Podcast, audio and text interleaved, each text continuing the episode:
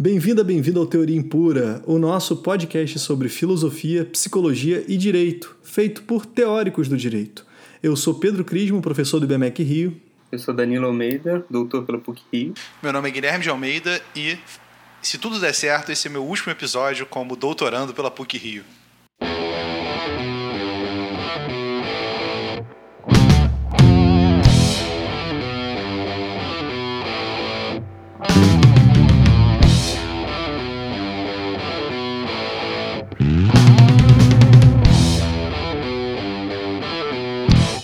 Você está ouvindo o Teoria Impura. Começando como é tradicional pelos agradecimentos e pelo feedback. Né? Dessa vez a gente teve vários comentários interessantes. Né? Fábio Checaira, meu orientador querido da graduação, professor admirado por todos nós, né? falou que curtiu muito os dois últimos episódios. Né? Falou bem tanto do, do episódio com a Gisele quanto do episódio com o Thomas. É, apesar das suas discordâncias né, sobre do orquinianismo, ainda assim ele achou interessante a discussão. Depois, dois amigos meus, né, o Fausto, que também é amigo do Pedro e do Danilo, né, falou sobre o episódio envolvendo o socialismo. Né? O Fausto está atrasado um pouco no, no podcast, mas mandou vários comentários interessantes, comentando sobre como o Círculo de Viena né, já era atrelado às ideias de esquerda e era né, o ápice da filosofia analítica, ou pelo menos da filosofia analítica paradigmática da época, é, e já era uma coisa bem de esquerda. Né? Então, comentamos com ele que é bem interessante essa ideia e ficamos todos bem interessados para fazer um episódio futuro sobre positivismo lógico, o Círculo de Viena. Né? Tem dois livros interessantes que saíram recentemente sobre isso e acho que vai ser um, uma boa para gente. Eu acho interessante também que a gente concordou que o Fausto está errado, mas pelos motivos diferentes, né?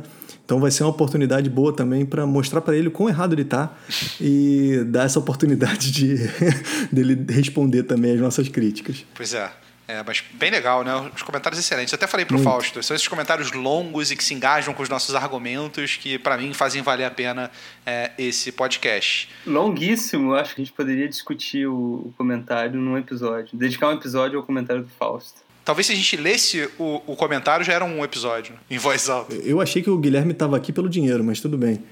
Tô confuso agora. Meu último comentário aqui de, de feedback e agradecimento, meu amigo Pedro Rick Nepomuceno é, que é advogado, mas sempre teve interesse em, em, coisas de teoria do direito, comentou comigo que a gente está pegando pesado demais com o Barroso, né, que ele pode começar a ficar incomodado. Foram dois episódios seguidos com críticas a algumas posições do ministro. Acho que isso é uma mera coincidência, né? O ministro acaba estando mais em evidência do que seus colegas e a gente acaba criticando um pouco mais. Mas normal, né? Não tem nenhuma implicância aqui particular com, com o Barroso. Eu, pelo menos, não tenho. Não, acho que nenhum de Pelo nós. Pelo contrário, né? Eu acho a gente, inclusive, conversou sobre isso. Eu acho que eu, o Barroso é um cara que escreve muito, que se expõe muito às críticas acadêmicas. Então, eu acho que esse tipo de crítica é a crítica de, de conteúdo, né? Não é uma crítica pessoal né? a ele. Então, é, é, o tipo de crítica que, que, em geral, a gente gosta de receber, né? nós acadêmicos. É, é basicamente o você é corajoso né, em expor suas ideias tão erradas.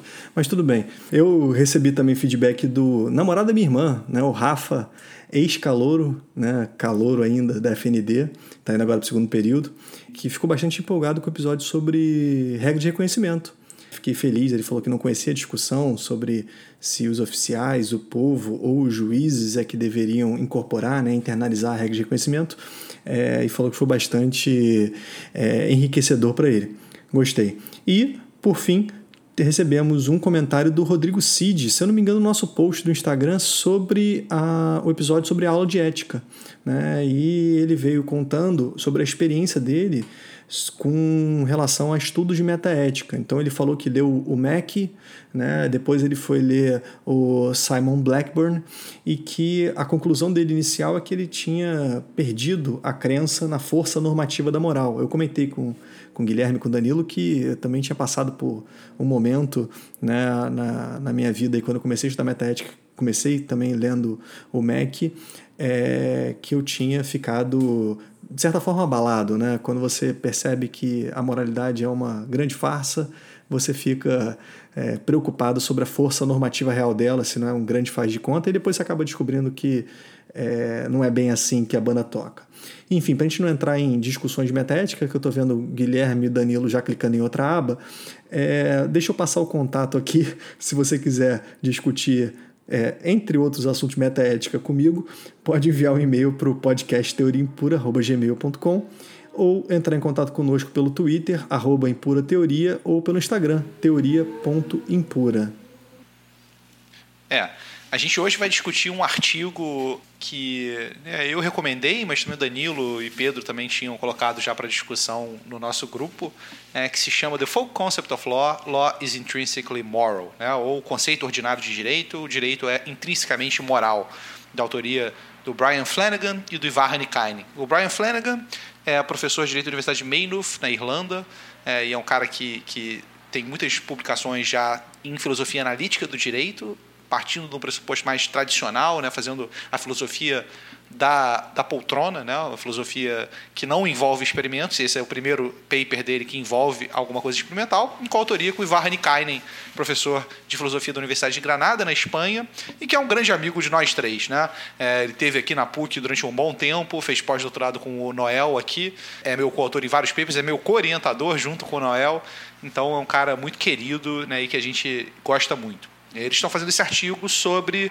né, como, qual é a relação entre direito e moral da visão das pessoas ordinárias, né? daqueles que não têm treinamento em direito, daqueles que não praticam o direito, né? que não são oficiais é, do direito. Então, até tem uma certa reciclagem daquelas discussões que a gente teve com o André Bogossian, que vão entrar aqui de volta nesse paper. É, eu acho que, uh, antes da gente falar especificamente do, do paper, né, do artigo, seria interessante a gente começar com uma pergunta para a nossa audiência. Eu sei que não temos só juristas ou formados em direito nos ouvindo, então a ideia aqui é a seguinte: todos nós concordamos, assim eu espero, assim eu torço, né? se você não concorda pode parar de ouvir agora, que o direito nazista, ou aquilo que eles chamavam de direito na época do nazismo, era imoral. E a grande pergunta é: aquilo que eles chamavam de direito pode ser considerado verdadeiramente direito?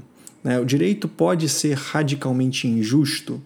E aí é baseada na resposta para essa pergunta que você vai dar e que né, os teóricos do direito deram ao longo da história, que o Flanagan e o Ivar vão construir um, um artigo né, sobre como as pessoas enxergam o direito. Então, nós temos algumas posições clássicas, né? nós temos o positivismo, o naturalismo, e aí o, o, eles fazem uma distinção entre o naturalismo clássico e o neoclássico.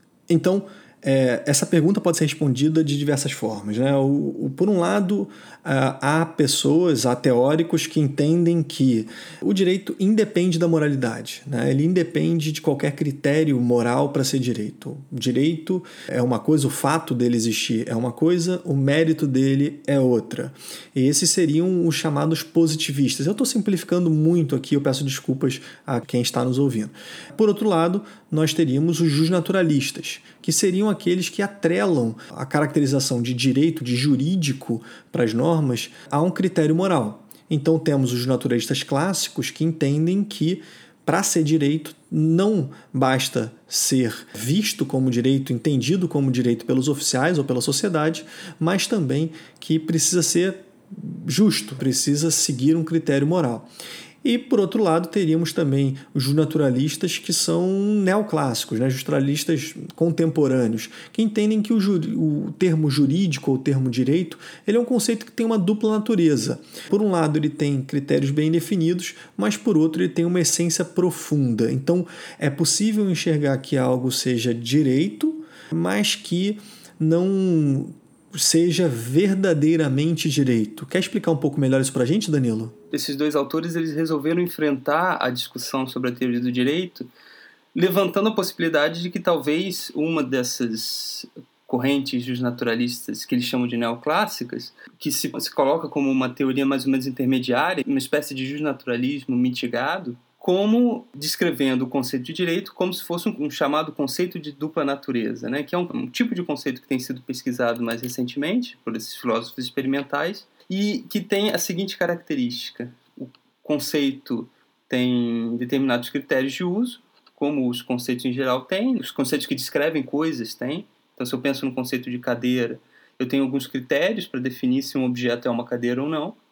Então, o conceito de dupla natureza tem esses critérios, mas também tem uma essência profunda que determina em última instância, o que, que pode ser enquadrado como parte do conceito ou não. Então faz sentido fazer a seguinte, a seguinte afirmação sobre esses conceitos de dupla natureza. Eu posso dizer, em certo sentido, essa coisa é claramente um X. Né? Esse X pode ser diferentes tipos de conceito. Então, em certo sentido, essa coisa é claramente um X, mas, no final de contas, se pensarmos bem sobre o que significa ser um X, teríamos que reconhecer que essa coisa não é de forma alguma um X. É uma ideia curiosa, né? Mas se a gente pensar num exemplo prático, talvez isso fique mais claro. E o exemplo que eles dão no artigo é um exemplo que me toca muito, porque eu me senti descrito no artigo. Eles usam o exemplo do pesquisador de pós-doutorado que está totalmente desmotivado com a pesquisa dele. Então ele faz lá os trabalhos da pesquisa, mas ele não tem nenhum interesse pessoal no resultado daquela pesquisa. Então faz sentido perguntar, né? Em certo sentido, o Danilo é um pós-doutorando, mas se a gente pensar bem no que, que significa ser um pós-doutorando, na real, o Danilo não é um pós-doutorando. Isso funciona com vários outros conceitos. Né? Os exemplos mais tradicionais, que foram coisas tiradas de pesquisas é, em coautoria com, com Josh Knobe, né, que é um dos filósofos experimentais mais famosos, é, dizem respeito, por exemplo, ao conceito de cientista. Né? Imagina um cientista que é alguém que publica artigos científicos e descobre certas coisas, mas na verdade ele não está nem um pouco interessado na verdade sobre química, ele não está nem um pouco preocupado em descobrir coisas novas. Ele só quer ganhar o dinheiro dele. O emprego dele é aquele. Né? O emprego exige que ele publique certos artigos, que ele faça certos experimentos. Então ele faz essas coisas. Né? E aí a maior parte das pessoas está disposta a aceitar né, que essa frase é verdadeira. Então existe um sentido no qual essa pessoa claramente é um cientista, mas se a gente pensar com cuidado, ele não é verdadeiramente um cientista. Né? O que falta para ele ser verdadeiramente um cientista é esse elemento, essa paixão, essa busca pela verdade. É um certo elemento normativo, né? É, envolve alguma avaliação da nossa parte. Então, esse é um termo que, segundo o Josh Knobe, né, assim como o termo músico, como o termo é, felicidade, são termos que têm uma natureza dual. Ele tem um critério puramente descritivo, que serve para você fazer esse primeiro passo. Em um certo sentido, é um cientista, um músico, é, ou essa pessoa é feliz. Mas ele também tem um outro critério, que é um critério profundo, e esse critério geralmente é matizado de coisas normativas contrasta esse tipo de coisa que a gente acabou de falar, então o pós-doutorando, o cientista, o artista, ser feliz, né, com uma outra classe de coisas que simplesmente não faz sentido. Né? Então ele, ele coloca um exemplo em vários artigos que é o exemplo do motorista de ônibus. Então ele fala, não faz sentido, né? É, se, se, a gente falar assim, olha, imagina o João, o João é um motorista de ônibus, mas ele não está interessado em levar as pessoas para os lugares delas, né? Ele simplesmente quer andar ali, passar a marcha, né, e no final do dia ganhar o salário dele, porque ele está mais interessado em outras coisas. Agora, considere o quanto você concorda com essa frase. Existe um sentido no qual João é um motorista de ônibus, mas se você pensar com cuidado, você vai ver que ele não é verdadeiramente um motorista de ônibus. A maior parte das pessoas não concorda com essa frase. Né? E ela não concorda porque motorista de ônibus não parece ser um conceito que tem a natureza dual né? e que exige esses dois tipos de coisas. Né? Como o Danilo estava falando, a coisa interessante que os é, justnaturalistas neoclássicos colocam é que talvez o conceito de direito seja assim. Né? Faça sentido a gente falar, por exemplo, do direito nazista, como o Pedro sugeriu na introdução. Ah, existe um sentido no qual o direito nazista é direito. Mas se você pensar com cuidado sobre o que, que é, é necessário para que você tenha uma instância verdadeira de direito, você vai ver que o direito nazista não era verdadeiramente direito. Né? E, e, na verdade, vários filósofos justnaturalistas mais sofisticados mantém algo nesse sentido, né? De que não é que não é direito, ponto, né? É direito, mas é direito no sentido menor, no sentido defeituoso, né? E é isso que está em jogo aqui. A sacada dos autores do paper que a gente leu é que se a gente caracterizar o debate entre os positivistas e as diferentes vertentes dos naturalismos dessa maneira, a gente tem uma, uma forma empiricamente testável de identificar Afinal de contas, como é que as pessoas em geral entendem o conceito de direito? Se elas se identificariam mais com a posição dispositivista, que tende a entender o conceito de direito apenas a partir dos seus critérios de uso, ou então se eles entendem que o conceito de direito tem uma essência mais profunda também. É interessante até pensar, fazer o exercício rapidamente né, de como cada uma dessas pessoas responderia, né? Então, qual é a ideia do positivista? O positivista, segundo a caracterização que eles estão fazendo, acho que até vale a pena pensar um pouco sobre se essa caracterização é, é justa ou não. Mas eles diriam que o positivista discordaria dessa afirmação. ele não concordaria que existe um sentido no qual o direito nazista é direito, mas se você parar pensar com calma, não é verdadeiramente direito. É, então, para eles, o positivista discordaria. Por quê? Porque para ele é direito e ponto. Direito é só uma questão de fato. E se os oficiais do direito nazista aplicavam o direito daquela forma, as pessoas obedeciam, faziam referência a certas fontes, né, como exercendo autoridade, né, e se deixavam guiar por aquilo, isso é suficiente para que seja direito, e isso, segundo a visão do, do Brian Flanagan e do Ivar Hanikainen, é suficiente para a gente dizer que o positivista não concordaria com essa frase. Aí, para pensar agora no, no é, justnaturalista clássico. Para o justnaturalista clássico, para que algo conte como direito em qualquer sentido, é necessário que seja justo. Então, para o justnaturalista clássico, também é verdade que o cara tinha que discordar dessa frase. Porque, para ele, o direito nazista não é direito em sentido nenhum. Né? É simplesmente uma aberração você dizer que o direito nazista era direito. É como dizer que um triângulo tem quatro lados. Né? Tem aquelas coisas, é uma tautologia dizer que o direito é justo. Então, a única posição que parece viável, se as pessoas concordarem com esse tipo de caracterização do que é direito, né, seria esse justnaturalismo neoclássico. Vocês acham que faz sentido? Eu acho que faz. Eu acho que é, é, é, tem algumas nuances do que, do que, que eles definem como conceito de dupla natureza, né? Mas assim, de maneira geral, acho que é bem isso, né? Então, inclusive, no final de contas, eles, os resultados indicam que uma grande parcela do, dos participantes tendem a achar que o conceito de direito tem essa natureza dual. Uma grande, uma grande parcela, Não. você está sendo muito, muito otimista, né? Com você tá, o seu justnaturalismo contemporâneo tá, tá fazendo com que você enxergue nos resultados algo mais forte do que está lá, né? Ele é dorkiniano, né, cara? Eu, eu acho que no fundo, no fundo, no fundo acontece isso. Tanto do Orkin como o Danilo e as pessoas que responderam assim elas confundem o aspecto valorativo com o aspecto descritivo. Então elas tendem a enxergar essa característica do direito aí.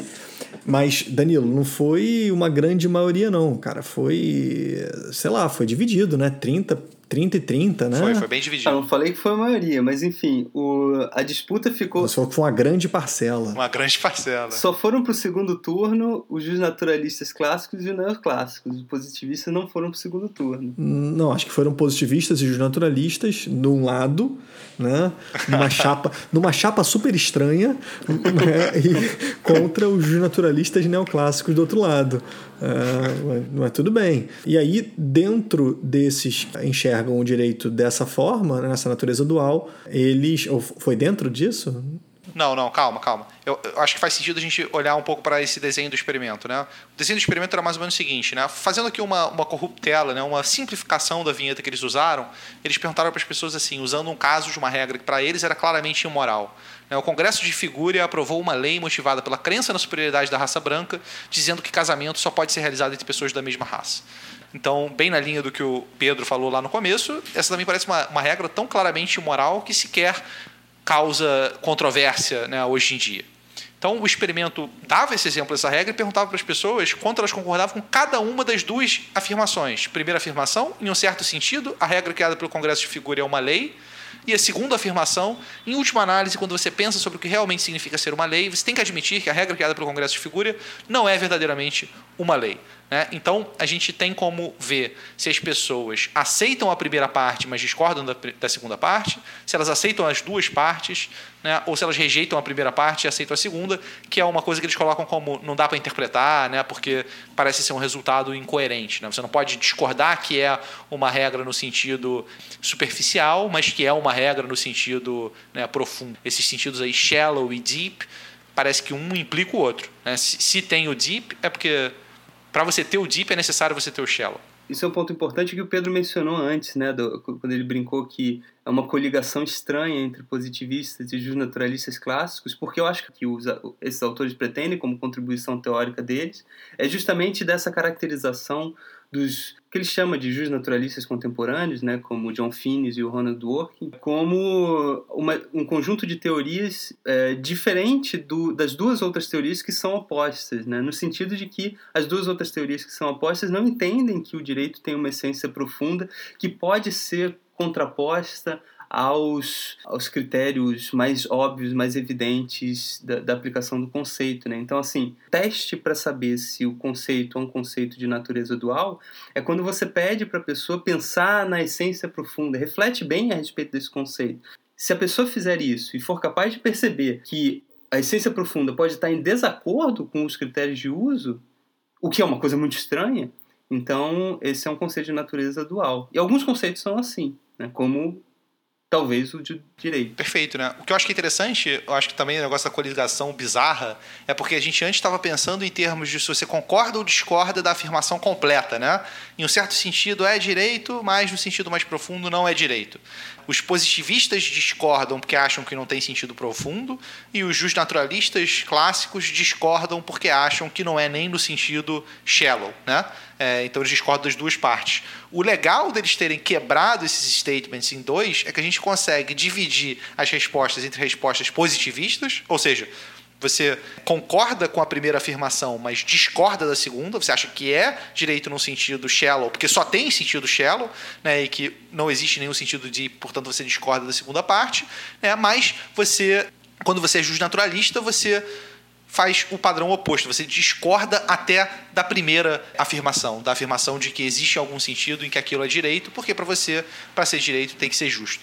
Né? Esse que é o legal do, do desenho que eles escolheram, porque permite essa sutileza, né? dividir quantos participantes foram justnaturalistas, quantos participantes foram justnaturalistas né, é, moderninhos, tipo Danilo, é, e quantos participantes foram positivistas. Né? É, e aí, por exemplo, tem uma tabela aqui no, no, no estudo, tabela 3, né, que fala assim: olha, no estudo 1, que é esse que a gente está discutindo, 28% das pessoas foram positivistas, 32% das pessoas foram é, justnaturalistas estilo Danilo e 30% das pessoas foram justnaturalistas raiz. Né? Então você vê que não tem uma grande maioria aí, né? É, é, que aquilo foi, realmente foi um arrobo retórico do Danilo. Né? A gente tem aqui uma, uma bola divididíssima né, entre essas três concepções tem entre os irlandeses que foram é, entrevistados pelo Brian Flanagan e pelo Ivar Nikainen. Mais ou menos. No segundo turno aí, se você soma os votos da coligação estranha, né, a, essa natureza dual aí do conceito, ela meio que cai por terra. O problema né? é governar depois de ganhar. É, exatamente, né? É, vai ser um vice indigesto. É, se você soma a porcentagem de positivistas com a de naturalistas clássicos, ou seja, de pessoas que rejeitaram esse caráter é, dual do conceito de direito, você tem uma maioria né, em relação a pessoas que aceitaram um conceito dual. Né? Uma, eu, tenho, eu tenho uma crítica quanto a, a essa forma de, de perguntar às pessoas. Né? Eu não sei se a gente deve já, já fazer isso ou se eu deixo para o final. Antes de você fazer a crítica, Pedro, só queria fazer um comentário sobre o, os propósitos do experimento. Né? Então, a gente está falando da discussão teórica né? e o experimento não diz respeito necessariamente ao objeto da discussão teórica, porque ele diz respeito às, ao conceito popular de direito. Então, é possível que as teorias não dependam do conceito popular de direito. É possível que o teórico diga: não, tudo bem, o, as pessoas entendem diferente a respeito do direito, diferente do que eu estou defendendo, mas as pessoas estão erradas. E o que eles dizem é: essa saída está disponível para o teórico, mas o ônus argumentativo para dizer o porquê que o, as pessoas estão erradas em relação ao seu conceito de direito é do teórico que está negando esse conceito popular. Então parece ser interessante discutir, o, entender qual que é o conceito que as pessoas de fato têm sobre o que, que é o direito. É, inclusive a gente teve um podcast né, inteiro né, com o Lucas Mioto discutindo exatamente isso. Né, aquele contra fatos, né, não há argumentos, contra-argumentos. Contra fatos não há argumentos. Contra-argumentos não há fatos. Contra-argumentos não há fatos, é. Esse é o mal, que vocês não ouvem os podcasts antigos. Eu tenho vergonha dos podcasts antigos. Eu tenho, eu tenho vergonha do, do podcast estar sendo gravado. Quando eu editava, você não gostava, né? É, exato. Posso, retomo a crítica então? Sim, vai lá. O meu ponto aqui, na verdade, é o seguinte. Me parece que quando você pergunta às pessoas né, se, em última análise, quando você pensa sobre o que realmente significa ser uma lei, né? Você tem que admitir que a regra criada pelo Congresso Figura não é verdadeiramente uma lei. Quando você usa essa, essa expressão, né, quando você pensa sobre o que realmente significa ser uma lei, eu acho que você está acionando algum aspecto normativo no raciocínio daquelas pessoas, pelo menos para alguns. E eu entendo que para alguns conceitos isso não seja acionado, mas a forma de perguntar, pelo menos eu enxergo assim, inclusive para as coisas que né, a gente conversou aqui, a papel higiênico, eu também enxergo assim, né, é, no sentido de que o investigador está querendo que eu responda algo que não é aquilo que foi respondido ali atrás, meramente descritivo.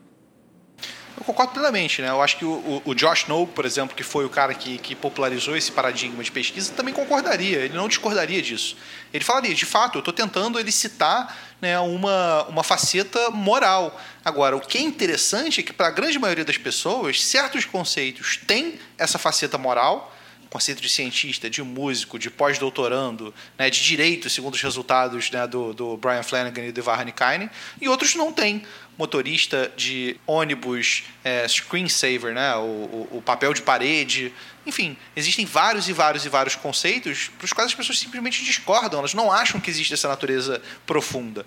É, eu acho que é válido que você tenha essa, essa é, é intuição ou extremamente moral, no sentido de que você acha que tudo tem um sentido profundo, ou extremamente rasa, no sentido de que tudo é meramente definido por critérios puramente fáticos, mas parece que essa não é a descrição do que acontece com a maioria das pessoas. A maioria das pessoas distingue entre conceitos como cientista e músico e conceitos como papel de parede e motorista de ônibus.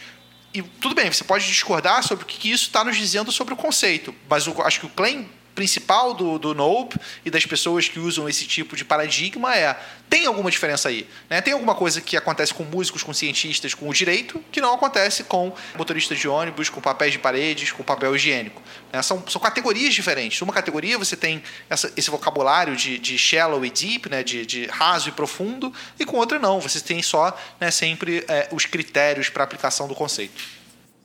Então, dois pontos aqui. Primeiro, que é, não necessariamente essa normatividade que eu estou é, imputando, porque aqui no caso ela é moral, mas ela necessariamente precisa ser moral. Né? Você tem é, outras ideias normativas de, de, epistemologia, de protótipos ideais. Né? Então, talvez você não esteja elicitando essa normatividade nesses outros conceitos. Isso não significa que, eles, que ela não possa ser elicitada, significa que o pesquisador não conseguiu elicitar nas pessoas. Esse é um, um primeiro ponto ponto. O segundo ponto né, é que se você for ler esse texto aqui como alguém que, que foi elicitado, né, que alguém que, que, que realmente teve essa, esse lado normativo ativado em si, essa pessoa, porque ela não tem opção de alterar a vinheta, né, mas ela pode ler da seguinte forma: em última análise, quando você pensa sobre o que realmente significa ser uma lei, ou seja, o que significa ser sobre é, o que realmente significa ou, é, ser uma lei no sentido de é, como ela deve ser, você tem que admitir que a regra criada pelo Congresso de Figura não é verdadeiramente uma lei no sentido ideal dela. É, e aí, moral, qualquer coisa do tipo. Isso foi licitado para algumas pessoas. O fato de a maioria não, não ser licitar, assim como nos outros conceitos não ser licitado, é, de novo, pode ter sido simplesmente uma falha do, do pesquisador não significa que necessariamente tenha um caráter dual esse conceito. Significa que a gente está instigando pessoas a ver normatividade onde antes talvez não vissem. Mas, mas por que a gente não consegue fazer isso no caso do bus driver, no caso do motorista de ônibus? É, eu não queria responder incompetência, mas ficou meio né, implícito aí. Brincadeira. não, brincadeira. Talvez a gente não consiga. Talvez a gente tenha que pensar em exemplos melhores ou, ou a gente não tenha bons, claros exemplos de, de ideais nesse sentido, né? De, do motorista de ônibus ideal. Talvez seja algo que a gente deveria pensar a respeito com mais calma. Motorista de ônibus. É engraçado. Eu consigo. Eu, eu diria que o motorista de ônibus pode ter. Não é tão diferente do cientista. Porque pode ter o cara que tem talento para ser motorista de ônibus. Talvez por ser um trabalho menos prestigioso, a gente não pensa nesses termos. Mas assim, talvez se a gente respeitasse né, essa profissão tanto quanto a gente respeita a profissão de cientista, talvez ele se tornasse um conceito dual. A, a gente brincou aqui antes de começar com a categoria de torcedor, né? Então o, o Danilo, querendo me provocar, falou assim: ah é, você, é, eu, né, os ouvintes sabem, eu sou botafoguense, eu torço para o time do Botafogo. O Danilo também torce para o Botafogo. Só que temos uma diferença que, no sentido de que eu me envolvo emocionalmente com o Botafogo, o Danilo não. Né? Então eu vou ao estádio, eu vibro, eu, enfim, choro quando é necessário. Frequentemente. Né? Poucas vezes ocorre. É... Mas o, o Botafogo faz parte da minha vida no sentido profundo, né? forte. Quanto para o Danilo, não. E aí o Danilo falou assim: olha, pensa só, no Botafogo. Em certo sentido, eu sou botafoguense, mas em última análise, quando você pensa sobre o que é realmente ser um botafoguense, você tem que admitir que eu não sou verdadeiramente um botafoguense. E eu falei assim: olha que quando você me pergunta isso, você parece estar tá querendo que eu é, enxergue botafoguense nessa característica especial, de como eu acho que um botafoguense deveria se comportar, porque eu me comporto assim. Agora, se você me pressionar a falar, mas por que, eu não sou botafoguense de verdade? Se você é, ficar me instigando sobre qual é o conceito de botafoguense, eu vou ter que te aceitar de volta no time dos botafoguenses. Então nota que isso não significou que esse, que esse conceito tem uma característica dual, mas que eu simplesmente fui é, levado a pensar em termos normativos. E eu acho que a gente não tem um follow-up aqui, mas talvez se você pedisse para essa pessoa agora formular um conceito de direito, né, eu não sei se ela voltaria para o conceito original ou se ela falaria: ah, direito é aquilo que, enfim, é criado pelas pessoas que têm autoridade, exceto quando é injusto. Ou se a gente ficasse pressionando, conversando com elas sobre se aquilo realmente não é direito, se elas abandonariam esse aspecto profundo e ficariam com o aspecto que a gente está chamando de raso aí, né, é, ordinário do, do conceito. Eu acho que se você pede para a pessoa definir o conceito depois de ter pedido para ela refletir a respeito do conceito, é natural que ela vá mudar, né? Porque o trabalho de definir o conceito é um trabalho diferente de aplicar o conceito. Então, quando a gente pergunta sobre a natureza dual do conceito, a gente está pedindo para a pessoa usar, né? Quer dizer, resolver um problema prático de definir se uma coisa pertence ou não pertence ao conceito. Agora, o trabalho de definição é muito mais difícil, né? Isso para qualquer conceito, eu diria. É mais fácil usar o conceito do que definir. Mas a aplicação do conceito não é um ato normativo em si, é? Ou você está enxergando como sim? Né? Eu dizer que algo é direito não envolve nenhuma normatividade, certo? Então, o meu ponto é exatamente esse. Quando eu te levo a pensar sobre o que é, o que deveria ser o direito, você acaba incluindo outras coisas que você não incluiria quando você teria que aplicar aquele conceito. O que eu estou falando é que essa vinheta está levando as pessoas a pensar nesse segundo modo, nesse modo sobre como deve ser o mundo e não sobre como ele é. E o resultado é um artefato do experimento porque ele, as pessoas estão sendo induzidas, é isso? Isso, é a maneira como eu leio. Eu sei que o Guilherme está triste comigo, mas. Eu não, tô, eu não tô triste com você. É, mas acho que o que o Guilherme falou é que isso não funciona com alguns conceitos. Né? Exatamente. Né? O, que eu, o que eu acho é só o fato, mesmo que você tenha razão, né? mesmo que, assim, de fato, isso, o, o tipo de resposta que as pessoas dão, seja mero fruto do nudge que a gente está dando para elas, para elas verem as coisas de um modo normativo. Ainda assim, é interessante saber que existe uma classe de conceitos para o qual esse nudge funciona e uma classe de conceitos para o qual esse nudge não funciona. Né? E aí, eu acho que é filosoficamente interessante e frutífero a gente pensar sobre as características que dividem esses dois conjuntos de coisas. É, aí eu acho que a gente deveria, em outro momento discutir é, esses desenhos e tal, até para a gente não ficar muito tempo aqui, mas o meu postulado é que o Nudge talvez tenha sido mal feito nesses o outros. Meu postulado. Né? Aí, aí levou o debate, né? É, eu tô. Eu tô. Eu tô continental hoje. Eu não sei, sabe? Eu fiquei com a seguinte impressão. O Pedro ficou com problema, né? teve um problema com a segunda parte do, da definição do conceito dual, né? Para mim o problema está mais na primeira parte, porque assim, eu acho que só funciona essa ideia de que o conceito tem duas naturezas que podem se opor se a gente aceitar que a primeira natureza, shallow, quer dizer, os critérios de, de uso do conceito que são mais imediatos, eles de fato descrevem o que é o conceito para a pessoa em algum sentido, né? E que pode se opor àquele sentido mais profundo. Mas pode ser que não, né? Pode ser que a pessoa. Eu acho que o Pedro levantou isso, né, na nossa discussão antes do episódio pode ser que a pessoa não tenha refletido bem a respeito e que aquilo seja uma como é que foi a palavra que você usou? Ah, eu usei muito. Trivialmente. Não, assim, algo é, é, é, direito no sentido trivial, né? O que não seria muito diferente de dizer que algo parece direito. Então a pessoa. Então, um exemplo, um exemplo, né? Então imagina um carrinho de brinquedo. Talvez é. você estivesse falando assim: ah, esse objeto. Em, em, um certo sentido, esse objeto é um carro. Mas se você é. pensa com cuidado, ele não é verdadeiramente um carro.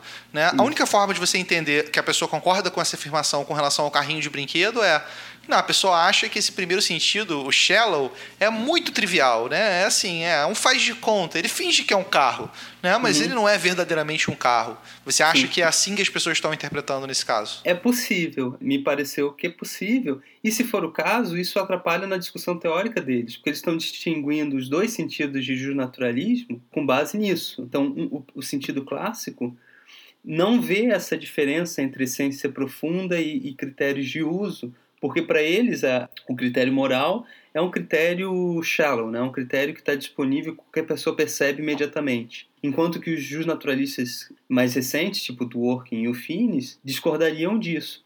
Mas me parece que um justnaturalista clássico também poderia pensar, concordar, que o direito injusto ele parece direito, usando o teu exemplo, né? Ele, ele, ele é tão direito quanto um carrinho de brinquedo ou um carro, né? Então, assim. Essa é uma bela crítica. A diferença entre os dois tipos de conceito não é muito clear cut, assim, né? Não é muito clara. Entre os dois tipos de justnaturalismo. Entre os dois tipos. Aí, assim, isso pode tornar a pesquisa ainda mais interessante, né? Porque se a gente junta, se a gente desfaz a coligação entre justnaturalistas clássicos e positivistas e forma uma coligação mais orgânica entre justnaturalistas clássicos e neoclássicos, então Aí sim, aí você tem uma maioria esmagadora em favor. Né, o conceito popular das pessoas em geral é justnaturalista. Assim, indubitavelmente justnaturalista. Você pega um direito, um, uma lei injusta, e as pessoas, é, em grande parte, vão dizer que aquilo não é direito. Seja, obviamente, não direito, seja não direito no seu sentido profundo eles fazem uma manobra nesse sentido, né? Eles falam assim: vamos pegar só as pessoas que concordam que não é direito no sentido profundo. Se você pega a soma dessas pessoas, dá, sei lá, dois terços dos participantes, né? Uhum. É, e isso é suficiente para mostrar que a maior parte das pessoas não tem intuições positivistas. Eu não sei se eu concordo, mas esse é o argumento, né? Eles estão tentando uhum. fazer a coligação mais é, orgânica ao invés da coligação fisiológica. Né? Mas eu não vejo, eles insistem muito nesse paradigma do, do conceito dual mas assim, eu não. Mas esse era o objeto do paper, né? O objeto do paper era falar sobre o conceito dual, né? Faz sentido eles insistirem. Bom, mas ele, as distinções entre o conceito dual e, e, outro tipo de conceito que eles mencionam, né, que é o conceito, os conceitos espessos, que eu acho que não vale a pena tratar muito, mas é, acho que não. Que é, que é muito parecido, é, não, não é clara, né? Então, é, eu, eu acho que assim, enquanto maneira de organizar o debate da teoria do direito, esse esse tipo de conceito eu acho que tem não organiza muito as ideias né ah. eu, eu acho que uma coisa interessante desse paper é que ele é meio surpreendente né não sei se vocês ficaram surpresos mas salvo engano o próprio Brian Flanagan ah, ele comentou comigo que ele esperava que o resultado fosse dar positivismo na veia, né? Ele achou que as pessoas não iam perceber essa, essa dual nature, né? As pessoas não iam achar que tem um, um caráter dual o conceito de direito. Ele achou que as pessoas iam ser naturalistas, é, perdão, positivistas. Só existe o sentido shallow, não existe o sentido deep. E da minha perspectiva, eu acho esse resultado profundamente interessante por causa disso. Ele mostra que o, o justnaturalismo talvez seja muito mais natural para as pessoas comuns, né? meio, meio pejorativo falar pessoas comuns, mas as pessoas não têm treinamento em direito, elas enxergam o direito muito mais de uma forma naturalista do que uma forma positivista. Né? Talvez o positivismo seja uma forma meio antinatural, meio científica de enxergar o direito que, que tenha que ser forçada nas cabeças dos juristas ao longo da educação jurídica. É, isso talvez tenha alguma implicação para a natureza do direito. Né? Acho que essa é uma discussão que vale a pena ter também nesse final. Um ponto também interessante que eu, que eu tinha levantado antes, interessante para mim, né? não sei para vocês, mas é que eu acho que há confusão no conceito de direito. Acho que as pessoas, por usarem o conceito de direito em vários sentidos, elas acabam também ficando com certa confusão sobre exatamente o que, que elas estão falando. É, eu vejo muito isso no, no, no, primeiro período da faculdade ou quando eu pergunto para pessoas que não estão na faculdade de direito sobre a relação de direito com justiça, com moralidade. Então, algumas pessoas vão achar que direito é aquilo que define define o que é o justo. Eu falo, poxa, mas né, era permitido ter escravidão. É justo? Não, mas era justo. Eu falo, pô, mas tinha um monte de gente que, que discordava disso já. Ah, mas para eles era o justo.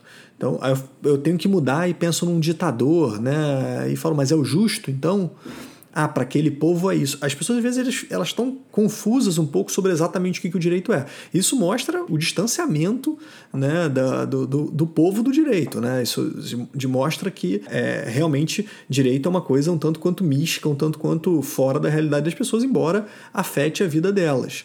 Então, esse, esse é um ponto que me chamou a atenção aqui. Quando a gente está pensando no conceito ordinário de direito, eu confesso que eu também esperava respostas mais positivistas, como eu também espero dos meus alunos e acabo não tendo. Acabo tendo um meio a meio mesmo, gente que fala, não, mas peraí, direito tem que ser moral. E aí só quando a gente força a goela abaixo certas, certos autores é que eles... Olha a doutrinação aí. É, do, é existe, né? É, Escola no, sem partido. A Gisele diria que é porque o povo não foi convidado a participar do, do processo de criação do direito na história brasileira, né? E mas talvez, talvez seja isso mesmo, gente. Talvez a gente tenha que perguntar em outros lugares. Isso é um ponto também desse artigo, né? Uma crítica que a gente já conversou aqui. Foi questionado só para irlandeses, né? Não dá para você extrair muita coisa. Você não acha que a Irlanda é um microcosmos do mundo ocidental? Eu acho que não. É, eu diria que não. Por que só ocidental? Por que não? ô, ô, Danilo, você estava achando que o Rio de Janeiro não é o microcosmos do Brasil. Você estava falando que a gente. e você se ofendeu. Eu me ofendi, não. Se ofendeu, eu... se ofendeu. Nem um pouco. Eu estou falando que você está sendo preconceituoso com o carioca, mas tudo bem. É... Eu acho que quando você pergunta num lugar só, quando você faz questionários num lugar só, você não tem como extrapolar muito para além daquele lugar né, as respostas que são dadas. Né? Os irlandeses têm essa intuição, os irlandeses têm essa intuição de que o direito é relacionado com a moralidade. Inclusive, a, a maior intuição deles foi no sentido de, do naturalista clássico. Né? Não é sequer direito uma lei injusta, nem no sentido, e aí pegando a palavra que o Danilo usou, trivial. Mas sei lá, de repente isso, é explicável pelo fato dos irlandeses serem um povo muito católico. É, eu não sei, eu não sei realmente é, qual é a melhor explicação. O fato é que isso deveria ser perguntado em outros lugares. Talvez fica aí a, fica a dica. Né? Não privar, talvez privar também. Eu não sei se ele vai ouvir, mas. O Ivar é o único que pode ouvir, né? O Brian, se ouvir, vai ser aglomerou para ele. É, então, Ivar, se você estiver ouvindo, saudações alvinegras. vai ser o quê? Aglomerou, né? Aquela língua que é só tipo The Sims, sabe The Sims? Quando as pessoas falam que é ah, é sim, sim, sim. Então, é, essa é a ideia. O Brian não fala português. É, vai ter ideia do que a gente está discutindo. Mas não, eu já até comentei isso com eles. Recentemente, o Ivar capitaneou um projeto de troca de estudos, onde foram envolvidos 12 países diferentes. É, e a ideia era cada pessoa do país podia submeter um paper próprio né, para a gente replicar no mundo inteiro, e aí, em troca, o que você tinha que fazer era replicar é, os, as pesquisas que tinham sido submetidas pelos outros 11 países, no seu próprio país. Né? A gente fez isso com a primeira rodada de, de artigos, está começando a ser publicado agora, né? e eu comentei com o Brian, né? eu tenho certeza que o Ivar também compartilha dessa ideia, de que seria excelente, né, numa rodada futura, incluir essa, né, esse estudo sobre a natureza dual do conceito de direito. Aí a gente pode aplacar céticos como Pedro Crisman, que duvidam da capacidade de generalização do povo irlandês. Né? Mas acho que um bom exercício para a gente pensar se essa crítica é válida ou não é pensar o que aconteceria no Brasil. Né? E eu não sei se seria tão diferente, né? até pensando no seu próprio relato dos seus alunos parece que os resultados não são tão diferentes assim do que você deveria esperar se você passasse esse questionário para sua turma. Sim, eu acho que a gente tem é, no Brasil também uma. Aí por outro motivo, né? um distanciamento do direito, da produção jurídica por parte da população, e aí acaba sendo visto dessa forma. Uma outra questão também é que eu enxergo muita gente aqui fazendo confusão entre ser e dever ser. Então também não sei se em outros lugares tem tanta gente assim que confunde isso. Pode ser também outra explicação. Tem até nesse podcast. É, é a nossa minoria aqui. Eu, essa é uma outra explicação. O fato de você coincidentemente ter essa mesma porcentagem, se, se for o caso que a gente vai ter mesmo, isso não também vai necessariamente partir da mesma explicação, né? E o Brasil é um lugar tão grande que pode ser que a gente tenha resultados diferentes no, no Rio de Janeiro e em Mato Grosso, em Santa Catarina e em Pernambuco. É, basta ver como as pessoas votam. Isso para mim já é bastante revelador aí. Verdade. Vocês podem notar que data completamente a época que a gente está gravando o negócio, a quantidade de alusões a eleições que a gente fez, né? falando de coligação, segundo turno, é, o exemplo da diversidade ao voto. Eu acho que só tem um último tópico que eu queria discutir antes da gente encerrar a discussão, que é a seguinte pergunta, né? Ficou uma provocação para vocês dois. E aí, isso é suficiente para dizer que positivismo não serve para nada, falsificamos o positivismo. Brian Flanagan e Varney Kainen enterraram de vez a teoria de Hart-Kelsen. Sim.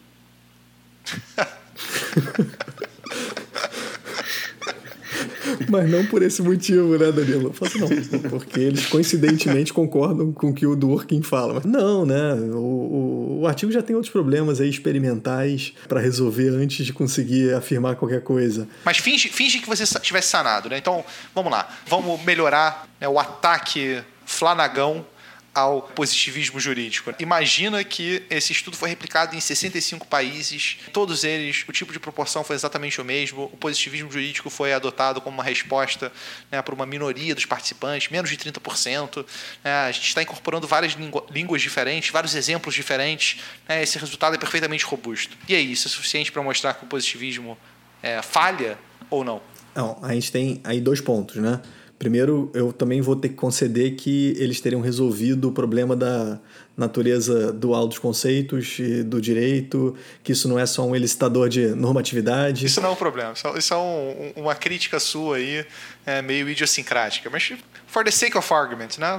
vamos dizer que sim. É, tudo bem, fingindo que eles estivessem certos. Você agora que está advogando pelo amor ao debate. Isso, isso partindo desse pressuposto, né, e entendendo que o, o mundo inteiro vai sendo questionado, né, as pessoas aí desculpa também comuns, né, ordinárias, pessoas que não têm treinamento em direito é, no mundo todo sobre isso e as pessoas realmente tivessem esse conceito. Primeiro, eu acho que a gente pode dizer que talvez não são as pessoas o que importam para definir o conceito de direito, mas teria que ser questionados oficiais. Vamos consertar o experimento, vamos consertar os resultados. Né? Então eles fizeram de novo, depois dessa sua crítica devastadora, é, eles fizeram uma nova rodada de experimentos em 63 outros países né, e eles colocam só advogados agora e oficiais, né? então eles estão pegando legisladores, juristas, é, policiais, guardas de trânsito e dentre essas populações o mesmo resultado obtém novamente. E agora? Eu, eu sou liso, cara. É, aí eu vou falar que, na verdade, a gente esse tempo todo não estava discutindo conceitos ordinários, que a gente estava é, discutindo a essência do direito, né? E as pessoas não sabem nada de metafísica mesmo, então o papel dos filósofos discutir qual é a verdadeira essência do direito. Então, você tem sempre uma saída, eu tô brincando aqui, mas se é verdade que, os, as pessoas no mundo inteiro compartilham a mesma intuição, provavelmente a teoria positivista vai estar errada ou ela vai ter que ser relegada a essa discussão metafísica, ontológica, né? Já que ou, da linguagem ordinária ela vai ter perdido, né? É. Eu até acho que tem ainda uma, uma certa salvação, que é a seguinte, né? A falar, olha, o positivismo está fazendo uma espécie de afirmação modal, né? Existe algum direito para o qual é possível dizer que ele é direito, muito embora ele seja imoral. Mesmo que esse direito não exista atualmente, se ele existisse, as pessoas estariam dispostas a reconhecê-lo como tal.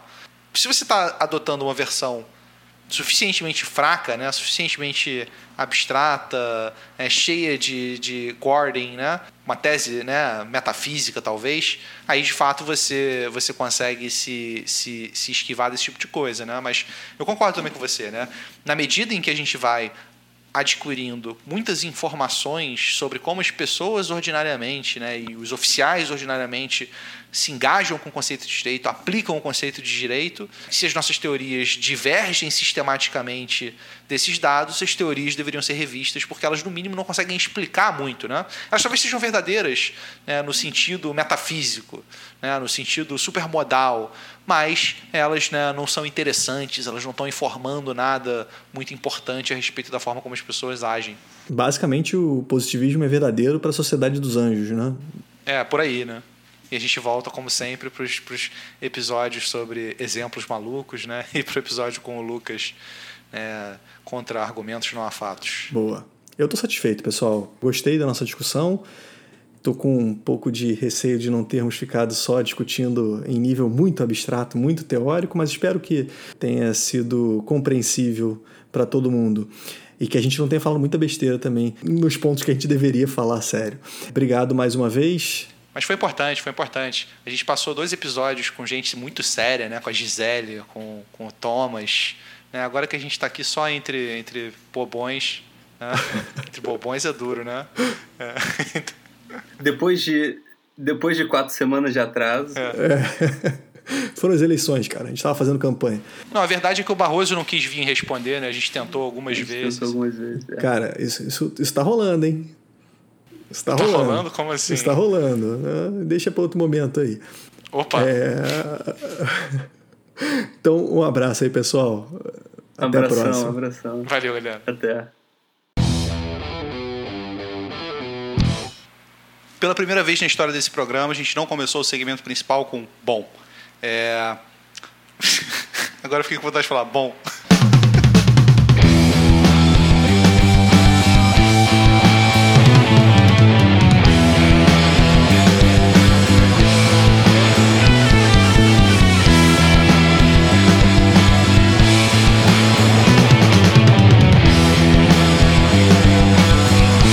Você ouviu o Teoria Impura.